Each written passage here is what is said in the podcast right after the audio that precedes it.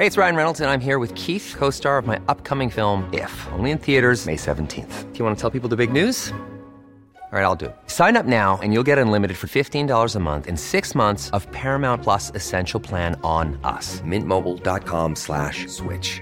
Upfront payment of $45 equivalent to $15 per month. Unlimited over 40 gigabytes per month. Face lower speeds. Videos at 480p. Active Mint customers by 531.24 get six months of Paramount Plus Essential Plan. Auto renews after six months. Offer ends May 31st, 2024. Separate Paramount Plus registration required. Terms and conditions apply if rated PG.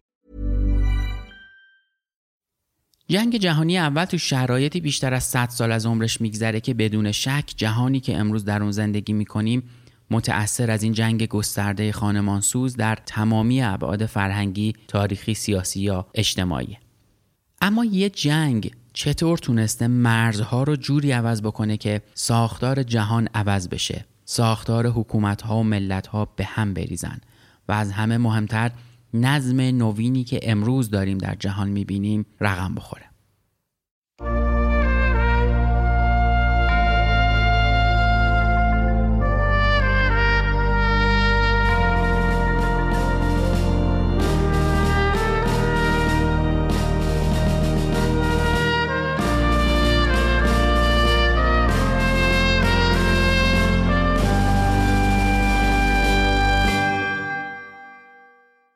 سلام به همگی امیدوارم که خوب باشید. من احسان طریقت هستم و شما به قسمت دیگه ای از پادکست پرچم سفید گوش می‌دید. قسمت دوم از پرونده جنگ جهانی اول که میشه 66 امین قسمت پادکست پرچم سفید. حتما اگر همراهمون بودید می‌دونید که ما یک پرونده از جنگ جهانی دوم یه پرونده از جنگ های جهانی اول و دوم که مرتبط می‌شد با ایران و چند مینی پرونده و قسمت های مناسبتی دیگر رو تا الان داشتیم و امروز در پرونده سوممون یعنی جنگ جهانی اول هستیم. تو قسمت اول همین فصل هم یک خلاصه ای از دلایل شروع جنگ جهانی اول و همینطور بعضی از ترین های این جنگ رو براتون تعریف کردم. بریم سراغ قسمت جدید که عنوانش هست نبرد مرزها. حامی مالی این اپیزود ایرانی کارته. ایرانی کارت در راستای مسئولیت اجتماعیش حامی مالی خیلی از پادکست های فارسی زبان در تابستون 1401 شده. قطعا شما هم اسم ایرانی کارت رو بارها و بارها شنیدید ولی ممکنه ندونید ایرانی کارت دقیقا چی کار می‌کنه. ایرانی کارت وبسایتی با بیش از نیم میلیون کاربر و بیشتر از 90 خدمت مختلفه که تلاش می‌کنه شما رو به دنیا متصل کنه. مثلا شما می‌تونید از طریق ایرانی کارت خیلی راحت از وبسایت آمازون خرید بکنید می‌تونید پرداختای ارزیتون در سایت های بین المللی رو انجام بدید یا می‌تونید ارزهای دیجیتال بخرید یا از gift های سرویس هایی مثل Spotify، پلی استیشن و iTunes برای ارتقای اکانت های خودتون استفاده بکنید. در کل با استفاده از خدمات ایرانی کارت زندگی متفاوت و راحتتری رو تجربه می‌کنید.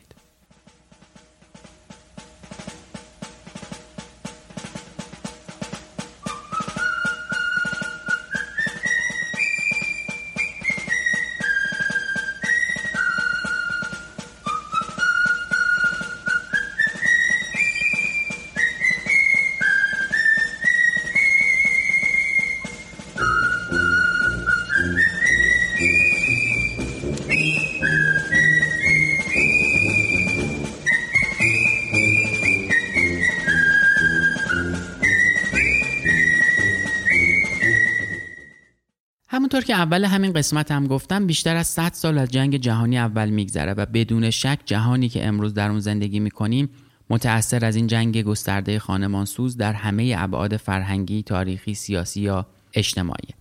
اتفاقی که با بیشتر از 10 میلیون نفر کشته و 7 میلیون نفر مفقود لسر نه تنها با دگرگونی تاریخ بشر باعث تغییر شکل خیلی از نظامهای پادشاهی اروپا و نابودی چهار دودمان پادشاهی شد بلکه ایدئولوژی هایی مثل فاشیسم و نازیسم رو هم بر بستر ویرانه هاش پروروند و جز افروختن جنگ جهانی دوم دومینوی انقلاب های سوسیالیستی رو هم در جهان شروع کرد. توی روایات مختلفی که از این جنگ وجود داره روایت باربارا تاکمن تو کتاب توپ های ماه اوت از زمینه های شروع و شرح وقایع این جنگ یکی از مهمترین روایت ها از جنگ جهانی اوله. کتابی که در سال 1963 جایزه پولیتزر رو برای نویسندش به ارمغان آورد و جانف کندی رئیس جمهور وقت ایالات متحده هم روزگاری به تمامی اعضای کابینه و فرمانده های ارتش کشورش توصیه کرده بود حتما این کتاب رو بخونن ما هم توی این پرونده ارجاعات زیادی به این کتاب دیدیم و خودمون داشتیم که نشون دهنده اهمیت کتاب در موضوع جنگ جهانی اوله. جنگ جهانی اول طولانی ترین جنگ تاریخ نبوده. حتی قبل این جنگ اروپا های سی ساله رو هم تجربه کرده بود. اما این جنگ اونقدر بزرگ بود که به سه قاره کشیده بشه و ارتش های چهار قاره در اون بجنگن. پای ایالات متحده هم حتی به عرصه رقابت های جهانی باز بشه.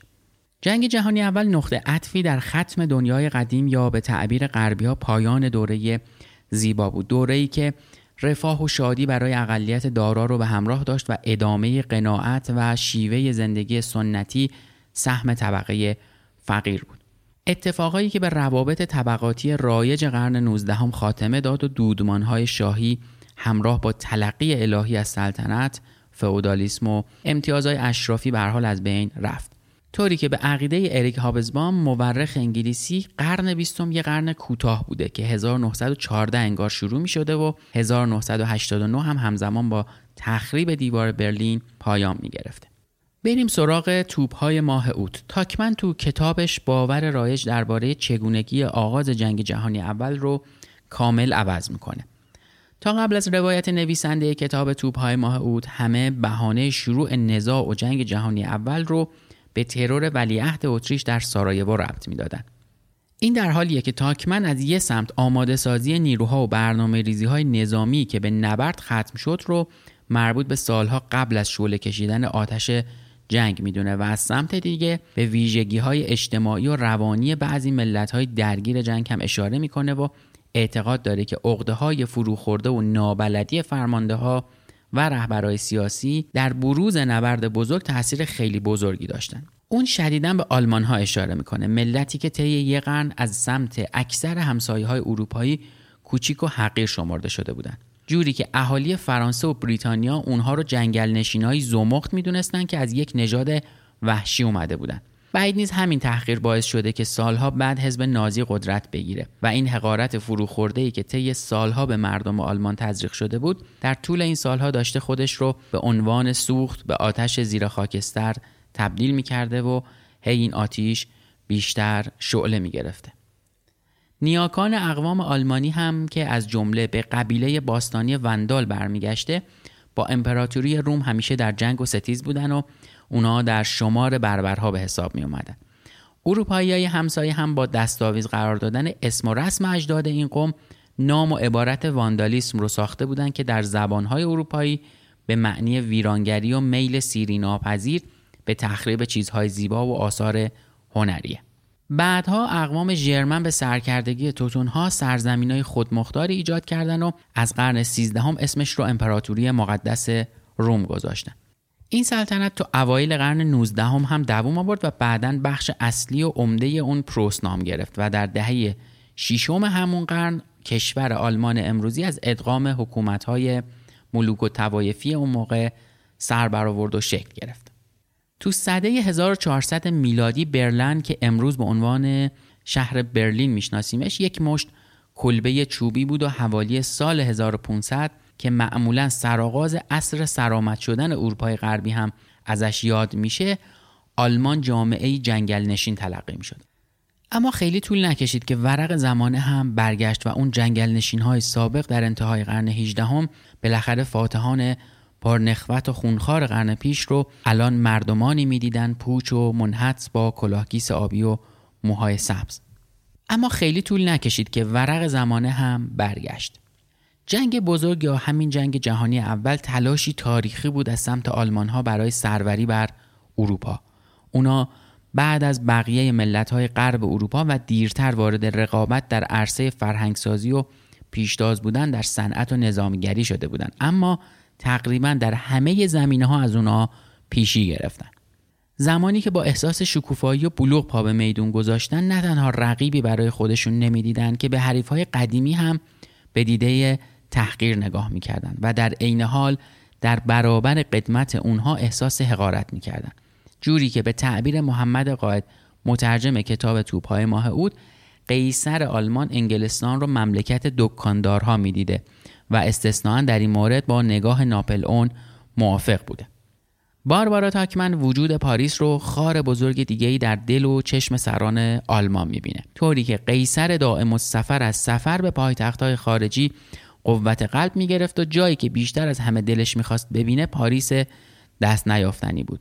اما در پاریس مرکز تمام زیبایی ها همه اونچه خواستنی بود تمام اونچه که برلن نداشت به روش بسته بود. می‌خواست استقبال پاریسی ها رو به دست بیاره و نشان عالی لوژیون دونور رو بگیره و دوبار ترتیبی داد تا هدف خودش رو به اطلاع فرانسوی ها برسونه و تلویحا به گوش فرانسوی ها رسوند که تمایل سفر به فرانسه رو داره. اما دعوتی نیومد که نیومد. واضحه که محبوبی چنین جفاکار مستحق نابودی میشه. آلمان ها همزمان با رشد علمی فرهنگی و نظامی روزافزون خودشون هر لحظه هم بیشتر از قبل مجال جغرافی های تاریخیشون رو تنگ می‌دیدن و در پی رهایی از مرزهای گذشتهشون بودن. قول پیشرفت می‌خواست از مرزهای تنگ خودش فراتر بره و به قول معروف جامعه به در بکنه. در اون روزگار عمده ساکنان پروس معتقد بودند که کشورشون باید بین قدرت جهانی شدن یا سقوط یکی رو انتخاب بکنه. در بین قدرت های جهان آلمان از جهات اجتماعی و سیاسی در رأس پیشرفت در فرهنگ بود. اما در محدوده کوچک و غیر طبیعی فشرده شده بود و نمی‌تونست بدون قدرت سیاسی فزاینده دامنه بزرگتر نفوذ و سرزمین های جدید به اهداف اخلاقی بزرگش دست پیدا بکنه. این افزایش قدرت باید با جنگ به دست می اومد و نتیجه گرفته بودن که آقا جان فتح کردن یه امر ضروریه و جنگ قانون طبیعته. دقت می‌کنید دیگه. باور داشتن که جنگ قانون طبیعته. ما هم راهی جزی نداریم و برای اینکه از مرزهامون فراتر بریم باید بجنگیم. برای همین هم بود که ملت نچندان محبوب اروپایی که حتی اتریش هم هیچ وقت نمی‌خواست بخشی از اون باشه با هدف پیروزی در جنگی برقاسا و خرد کننده برای تسلط همیشگی بر قاره اروپا به یک نبرد خونبار متوسل شد. اونا با آمادگی کامل البته برای جنگ کوتاه مدت که در آخرش مطمئن بودن که در اون پیروز میشن راهی جبهه های نبرد شدن اما رویای اونها به این سادگی ها تحقق پیدا نکرد. نتایج اجرای اون نقشه های دور و دراز قرار بود تا ابد پایدار بمونه اما کسی نبود تا در جامعه اون روز آلمان این حقیقت رو مطرح کنه که حفظ امپراتوری از شرق مسکو تا غرب اقیانوس اطلس خیلی سختتر از ایجاد اونه. در واقع اروپا یه جور لحاف چلتیکه بود که هیچ فاتحی نمی‌تونست سر و رو به هم گره بزن. با این همه جرمن ها نه تنها بدون حتی لحظه ای تردید در پیروزی پا به میدون نبرد گذاشتن بلکه مطمئن بودن که وقتی یه بار برای همیشه پیروز بشن فرهنگشون خود به خود و به طور طبیعی جایگزین فرهنگ های مبتزل منحت و پست سایر ملت های اروپا میشه.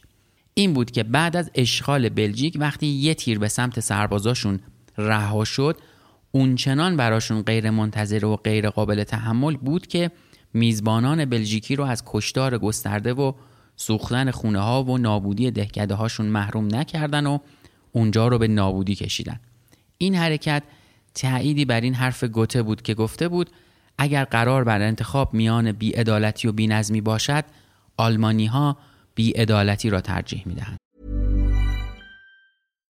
Hi, I'm Daniel, founder of Pretty Litter.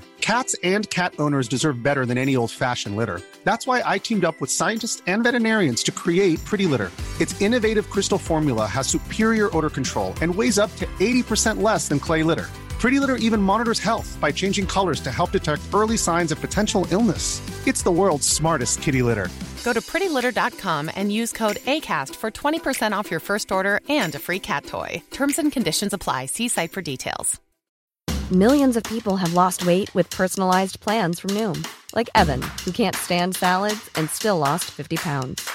Salads, generally, for most people, are the easy button, right? For me, that wasn't an option. I never really was a salad guy. That's just not who I am. But Noom worked for me. Get your personalized plan today at Noom.com.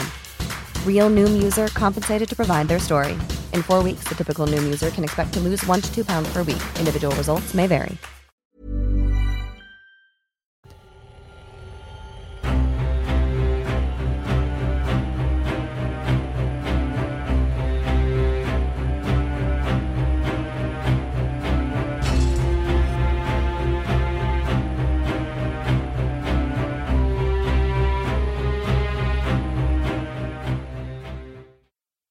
آلمان ها در اروپایی آتش نبرد رو شعله ور کردند که تا چند سال پیش از اون هر نوع نبردی احمقانه به نظر می رسید. سال 1910 تو بریتانیا نویسنده کتابی با عنوان توهم بزرگ که به 11 زبان ترجمه شد و طرفدارای زیادی پیدا کرد ثابت می‌کرد جنگ تو اروپا ممکن نیست چون وابستگی مالی و اقتصادی ملت ها به همدیگه یه جوریه و یه جوری به هم پیچ خورده که جنگ صرفه اقتصادی نداره پس هیچ ملتی اونقدر احمق نیست که جنگ رو شروع بکنه با این حساب چرا کمتر از چهار سال بعد جنگی به این خانمان سوزی اونجا در می‌گیره؟ لابد عالم و آدم صلح دوست و جنگ طلب اعیان و فقیر باور کرده بودند که جنگ برای عزت و شرف نه فعالیتی اساسا اقتصادی برای تصاحب چیزی یا حفظ مالکیت یه چیزای دیگه. فکر می‌کردن حالا که جنگ گریز ناپذیره صرف کردن یکی دو ماه از تابستون برای فیصله دادن امری حتمیه و خیلی هم فکر بدی نیست. جوری که قیصر به سربازاش که تو اولین هفته ماه اوت آزم جنگ بودن گفته بود که قبل از ریختن برگها به خانه برمیگردید جنگ اما تا سالها ادامه پیدا کرد و نه به فصل ریختن برگها متوقف شد و نه به وقت سقوط کشته ها. باربارا تاکمن در توصیف تراژدی عقل سالم در میدان جنگ جهانی اول به حساسیت ارتش فرانسه به استفاده از لباس های شیک و سنتی برای سربازاش اشاره می‌کنه. این تیکه ماجرا خیلی تیکه عجیب و جالبیه که آدم وقتی الان می‌خونه و الان میشنوه براش خیلی به نظر عجیب میاد. اما خب اون موقع نمی‌دونم چه جوری بوده که این اتفاق خیلی راحت بوده براشون و انگار که باید این اتفاق میافتاده. اونجایی باربارا تاکمن صحبت می‌کنه که تو سال 1912 پیشنهاد شد با توجه به افزایش برد تفنگای جدید و نیاز سربازا به استتار کردن کت آبی و کلاه و شلوار قرمز و دستکش سفید رو ارتش فرانسه کنار بذاره. جاش لباس آبی خاکستری برای صحرا یا خاکستری سبز برای جنگل بپوشن. اصلا قوقایی شد که نه تنها حیثیت قشون بلکه آبروی ملی و کیان مملکت در خطره. قهرمانای ارتش اعلام کردند پوشوندن رنگی گلالود و بیشکوه به تن سرباز فرانسوی در حکم تحقق آرزوهای قلبی دشمنای ملت و فراماسوناست. وزیر پیشین جنگ فرانسه هم فریاد می‌زد که حذف شلوار قرمز هرگز. شلوار قرمز یعنی فرانسه. جانشینش بعد از پایان جنگ نوشت که آن چسبیدن کورکورانه و ابلهانه به چشمگیرترین رنگ عواقبی سخت در پی داشت که ما هزینه آن را پرداخت کردیم. عواقب سختی که تاکمن دربارهش اینطوری می نویسه منظره میدان جنگ پس از نبرد باور نکردنی بود هزارها کشته همچنان سر پا بودند و تل کشته ها که روی هم تلمبار شده بود مثل پشتمند دیوار آنها را در هوا نگه می داشت. افسران فارغ و تحصیل دانشکده سنسیر با کلاه گرد که پری سفید بالای آن بود و دستکش های سفید به جنگ می رفتند مردن را با دستکش سفید شیکتر می دانستند.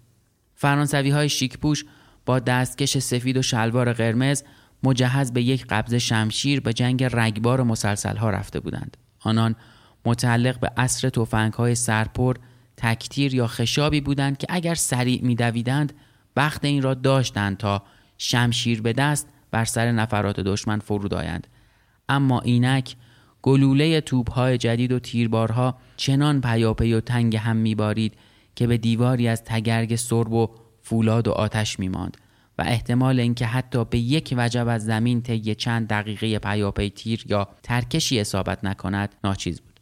جالب اینجاست که ارتش فرانسه در برابر مجهز شدن به تکنولوژی های روز هم مقاومت می‌کرد. جوری که در برابر پذیرفتن توپ های جدید با کالیبر بالای 75 میلیمتر به همون اندازه سرسختی نشون داده بودند که بعدها در برابر حذف شلوار قرمز. از توپ سنگین هم بیزار بودن. اون رو برای برنامه تهاجم سریع فرانسه به قصد فتح و نابودی آلمان دست و پاگیر می‌دونستن. اونا حتی اینکه فرمانده کل ارتش فرانسه چون همه جا با اتومبیل می‌رفت به چکمش مهمیز نمیبست اون رو اسباب تأسف می‌دونستن که یکی دیگه از نمادهای شکوه دیرینشون رو داشت به باد می‌داد و از دست رفته بود. قرنها قبل از فرانسوی ها این ینیچری ها یا همون سربازهای ارتش عثمانی بودند که استفاده از توپ و زدن حریف از راه دور رو خلاف آین مروت می‌دونستند و 200 سال طول کشید تا حساب کار دستشون بیاد. اما اروپایی ها این درس های تلخ رو از همون چند هفته اول ماه اوت خونبار و بعد از کشدار بی حساب مسلسل ها یاد گرفتن و اول آلمانیا بعدا فرانسوی ها و انگلیسی ها و آخر سر روس ها فهمیدن که سوار نظام از این به بعد تنها به درد گشت و دیدبانی می‌خوره. و برای پناه گرفتن در برابر رگبار مسلسل و شلیک پیاپی توپهای سری باید سنگر کند. این بود که بعد از هزاران سال جنگ تن به تن جنگاورهای عصر جدید فهمیدن استفاده از بیل و کلنگ و درازکش کردن توی سنگر می‌تونه در پیروزی موثر باشه. این سنگر رو اما خودشون فصل تازه ای از داستان جنگ بود که طرفهای درگیر رو در ورطه بیهودگی تکرار رفتار بینتیجه مرگ میلیون ها مرد جوون و کشته یا معلول شدن تعدادی دیگه در قائله که دولت ها قادر به خروج از اون نبودن گرفتار کرد. بعد از ترور ولیعهد اتریش مجارستان امتناع سربستان از التیماتوم منجر به اعلام جنگ اتریش مجارستان به سربستان در 28 ژوئیه 1914 شد. اعلان جنگ باعث واکنش های زنجیره‌ای های بسیج شده و اعلام جنگ شد. روسیه به کمک متحد خودش یعنی سربستان اومد. آلمان در حمایت از اتریش مجارستان به روسیه اعلان جنگ کرد و فرانسه به کمک متحد روس خودش رفت. تو روز 31 جولای هم ویلهلم دوم قیصر آلمان در بیانیه‌ای گفت این یک روز سیاه و یک ساعت تاریک است. شمشیر به زور به دستان من داده شده است. این جنگ از ما یک فداکاری عظیم در زندگی و پول زیاد می‌خواهد. اما ما باید به دشمنان خود نشان دهیم که تحریک آلمان به چه معناست. رفتار ویلهلم در طول بحرانی که در اوت 1914 منجر به جنگ شد هنوز بحث برانگیزه. شکی نیستش که اون از نظر روانی به دلیل انتقاداتی که بعد از رسوایی های یولنبرگ هاردن و دیلی تلگراف به وجود اومده بود به هم ریخته بود. اون در سال 1908 دچار افسردگی شد و فکر می‌کرد که روابط خونیش با بقیه پادشاه های اروپایی برای مدیریت بحرانی که در جوان 1914 بعد از ترور دوک اتریشی پیش اومده بود کافیه. گرچه ویلهلم به دنبال فشار جنرالاش در هفته اول اوت 1914 علیه روسیه و فرانسه اعلان جنگ کرد. دستور بسیج آلمان رو هم امضا کرد و گزارش شده که گفته آقایان از این کار پشیمان خواهید شد. اما جنگ رسما شروع شد. اولین نبردی که مردان اروپایی تن به تن با همدیگه وارد جنگ شدن نبرد فرانتیر یا همون نبرد مرزها بود.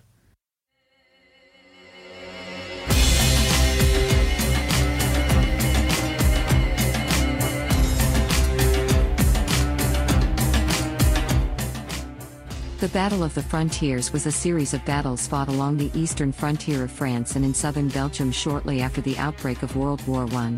The battles represented a collision between the military strategies of the French Plan 17 and the German Schlieffen Plan. The German idea, to concentrate their forces on their right flank and wheel through Belgium to attack the French in the rear, was foiled by the movement of General Charles Lonresac's Fifth Army towards the northwest to intercept them and in the presence of the British Expeditionary Force on his left flank.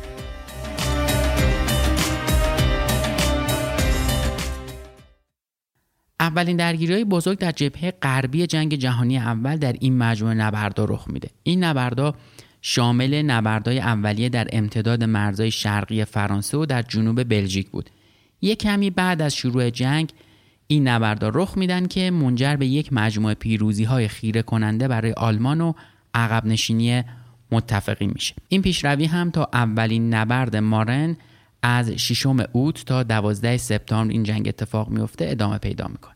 نبرد مارن زمانی اتفاق میفته که یک ضد حمله موفق توسط دولت‌های فرانسه و بریتانیا در امتداد رودخانه مارن در نزدیکی پاریس انجام میشه.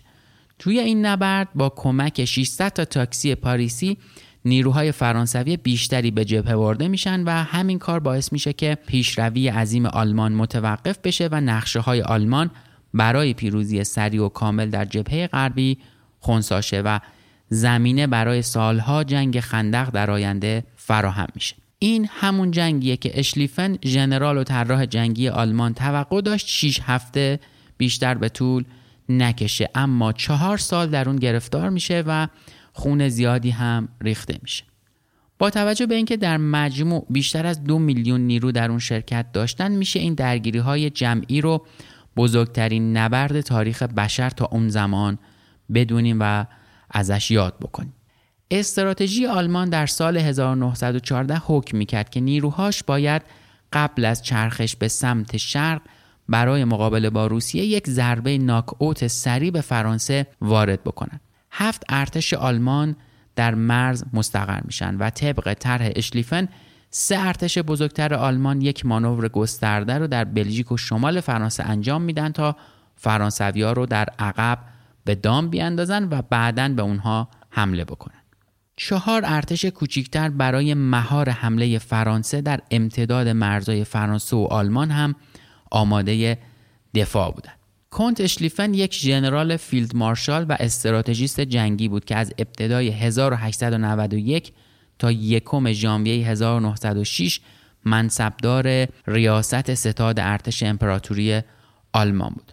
نام اون به خاطر نقشه اشلیفن که در بد و جنگ جهانی اول راهنمای ارتش امپراتوری آلمان در حمله هاشون به فرانسه بود بر سر زبون ها میافته.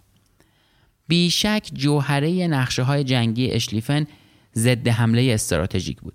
اشلیفن عمیقا باور داشت که عملیات های هجومی در چارچوب عملیات های دفاعی معنای کمتر بودن شمار نیروهای آلمان نسبت به نیروهای اتحاد فرانسه روسیه هم این بود که حالت هجومی گرفتن در برابر یک یا هر دوتای این دشمنها خودش یک نوع خودکشی به حساب میاد.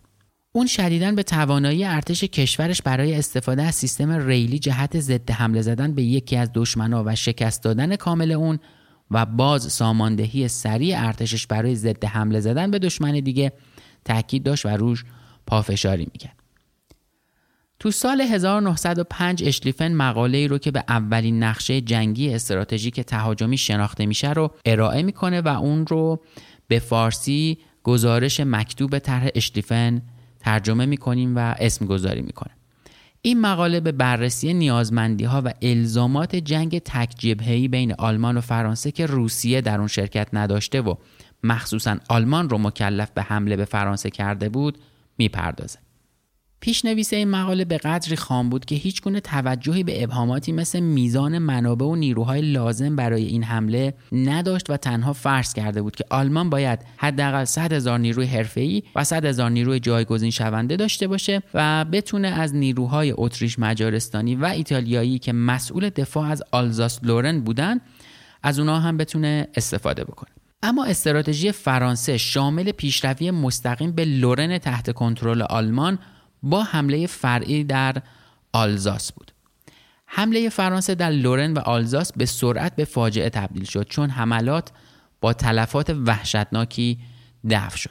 در عرض پنج روز فرانسویا به خط شروع خودشون بازگردونده شدند به جز نوار کوچیکی که از خاک آلمان در نزدیکی ملهاوزن به دست آورده بودن. اونجا رو نگه داشتن. بقیه نیروها همه برگشتن به خطی که شروع کرده بودن.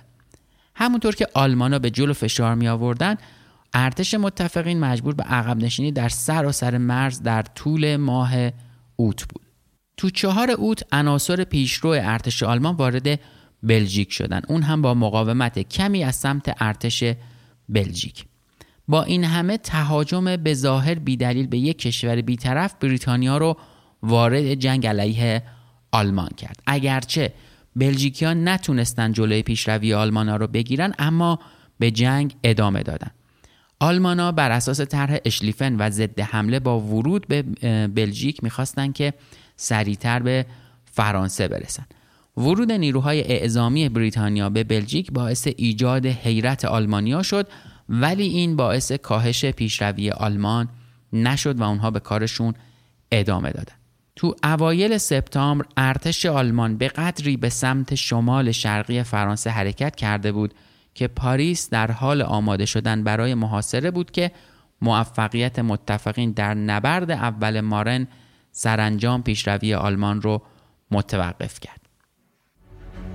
The first Battle of the Marne took place 30 miles from Paris between September 6th and September 12th. It was an opportunity for the BEF and the French to stop the German advance, an advance that had already marched through Belgium and parts of France in their advance towards Paris. Using French air reconnaissance and radio intercepts, the very first time these had been used in a major conflict, French Commander in Chief General Joseph Joffre ordered Michael Joseph Manory's French Sixth Army to attack. Using requisition Paris taxis and buses, the first extensive use of motorized transport in wartime, and forever celebrated as the taxis of the Marne, Manory and his reinforcements rushed to the front. Soon, six French armies and the BEF met. فرمانده های ارتش های آلمان و فرانسه معتقد بودند که رویارویی آغازین جنگ جهانی اول سرنوشت اون رو رقم خواهد زد. هر دو طرف با شدت بیرحمانه حمله می‌کردند اما ناتوانی تاکتیکی فرانسویا یعنی کاری که انجام می‌دادن این بود که حملات پیاده نظام رو علیه توپخونه و مسلسل رقم می‌زدن. تقریبا برای فرانسه فاجعه بار شد و تقریبا بسیاری از نیروها از بین رفتن. بعد از یه رشته نبرد پرتحرک و پرتلفات در اوت و سپتامبر 1914 با مغلوبه شدن جنگ از پشت مرز سوئیس تا بلژیک و فرانسه و تا کانال مانش سنگرهایی به هم پیوسته به درازای حدود 9600 کیلومتر در مقابل همدیگه کندن و شمار عظیمی سرباز در اونها استقرار پیدا کرد. سنگرها یا با توجه به امتداد طولانی اونها بهشون خندق هم می‌گفتن تو جاهایی شکل نوعی محله و گذر هم پیدا کرده بود و سربازا اتاقایی با سقف و در و پنجره معمولی درست کردن و حتی گاهی جلوی پنجره ها گلدون هم میذاشتن. رفتن توی خندقا برای خودشون دیگه شروع کردن به زندگی کردن. انگار پیشاهنگا برای کارآموزی و تفریح کلبه ساخته باشن دیگه. یه همچین چیزی رو تصور بکنید. اما واقعیت روزمره وحشتناکتر از این حرفا بود. الکساندر استوارت سروان ارتش بریتانیا بود که تو سال 1964 در 86 سالگی از دنیا رفت. دفترچه اون از خاطرات جنگ بعدها در سال 2007 توسط نوش و با عنوان تجربه های یک افسر بسیار بی اهمیت منتشر شد. اون در خاطراتش داستانی تکان دهنده داره از زندگی در سنگرهای جبهه غرب. اون در یادداشت روز 2 ژوئن 1916 نوشته که بازگشت به سنگرها گودالهای این قسمت خط جبهه پر از موش است. خیلی وقتها روی سر و کله آدمهایی که خوابند می‌دوند. وقتی بریانتین موهایم را لیست می‌زدند خیلی حالم بد می‌شد. تصمیم گرفتم دیگر به موهایم روغن نزنم. اون بریانتین هم که گفته بود به معنی روغن موی سره.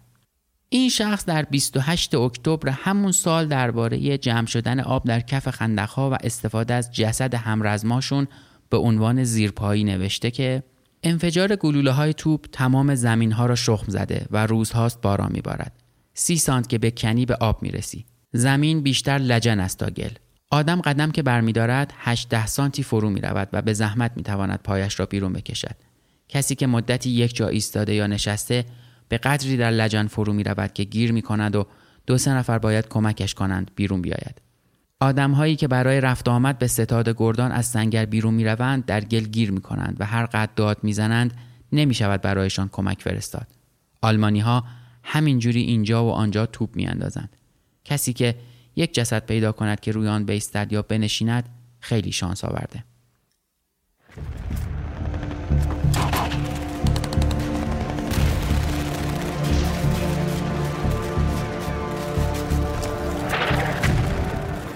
Life in a trench, I'd like to explain in one word horrific.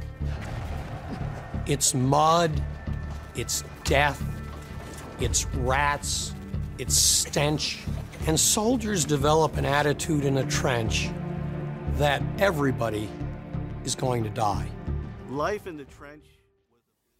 جنگ جهانی اول آدمهای به ظاهر قدرتمندی رو نشون میده که در برابر تحولاتی که اطمینان داشتن در راه ناتوان عمل کردن و در روز واقعه تنها تونستن در برابر چشم همه اشک بریزن اما قادر نبودن در برابر تندباد حوادث ایستادگی بکنن و بیستن جوری که وزیر جنگ فرانسه به وقت افتتاح جلسه کابینه حرفش رو قطع می‌کنه سرش رو بین دوتا دستش می‌گیره و چنان زار می‌زنه که قادر به ادامه صحبت نمیشه و وینستون چرچیل هم به وقت خدافزی با فرمانده نیروی اعزامی بریتانیا به فرانسه چنان به گریه افتاده که نتونسته جملاتش رو تمام بکنه. روایت اون از جنگ جهانی اول به اندازه خود جنگ جهانی اول وحشتناکه. خصوصا اونجا که از شرایط سربازها بعد از سنگربندی در مرزهای کشورهای درگیر می نویسن و خندقهایی که انسان، ادرار، مدفوع، مگس، شپش، ساس، کنه، مهمات، تفنگ، فشنگ، زخمی، جنازه و موش کف اون ولو بودن رو هم تلمبار شده بودن. اون روند بیهوده جنگ رو در چند جمله خلاصه می‌کنه و میگه که این نبردها در سه سال آخر جنگ هیچ دستاوردی نداشت جز کشته های زیاد و اینطوری می نویسه که در امتداد این خندقها از چند پله و از نردبان بالا می رفتند. از پشت کیسه های شن به خندق مقابل تیر می انداختند. پس از آنکه توپخانه از جای دیگر باران گلوله بر سر دشمن می بارند سربازها بیرون می ریختند. به خندق روبرو یورش می بردند. با مشقت از ردیف سیمهای خاردار می گذشتند. در جنگ تنبتن با سرنیزه می کشتند یا اسیر می گرفتند. قدری زمین در فاصله بین ردیف خندقها تصرف می کردند. چند ساعت یا چند روز در آن می ماندند. با ضد حمله بیرون رانده می شدند. کشته ها، نیمه جانها و حتی زخمی های نالان را ناچار در منطقه بین دو ردیف سنگر جا می گذاشتند. سر جای اول برمیگشتند. چند روز یا چند هفته بعد حرکت از نو. روزها، ماهها، سالها به همین ترتیب تمام شدند و گذشتند. در هر یک از این حمله ها و ضد حمله های کم اثر هزاران نفر کشته می شدند. اما سه سال و نیم هر طرفی همانجا که بود ماند. جنگ جهانی اول فاجعه ایه که در استفاده از فناوری قرن بیستم با طرز فکر و تاکتیک های قرن 19 و حتی قبل از اون رخ داد.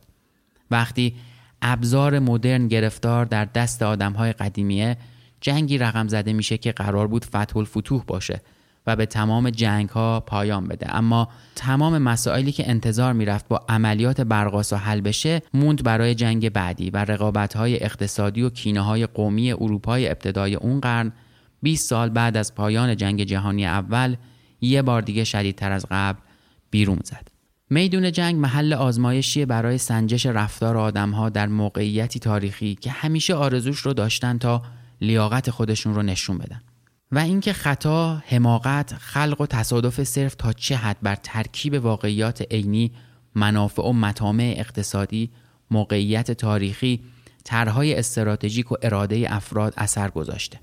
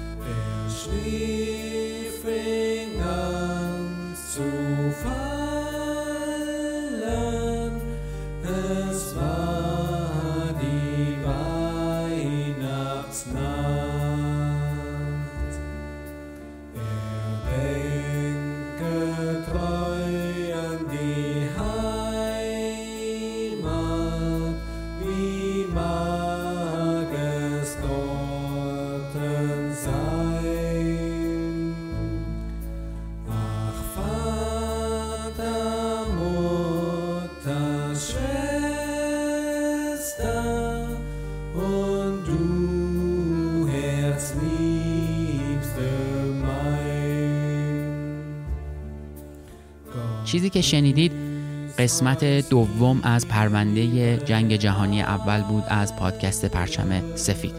پادکست پرچم سفید پادکستی درباره یکی از سیاه ترین اتفاقهایی که در تاریخ بشر افتاده. اتفاقی که میلیون ها کشته آواره و زخمی از خودش به جا گذاشته. موضوعی به نام جنگ.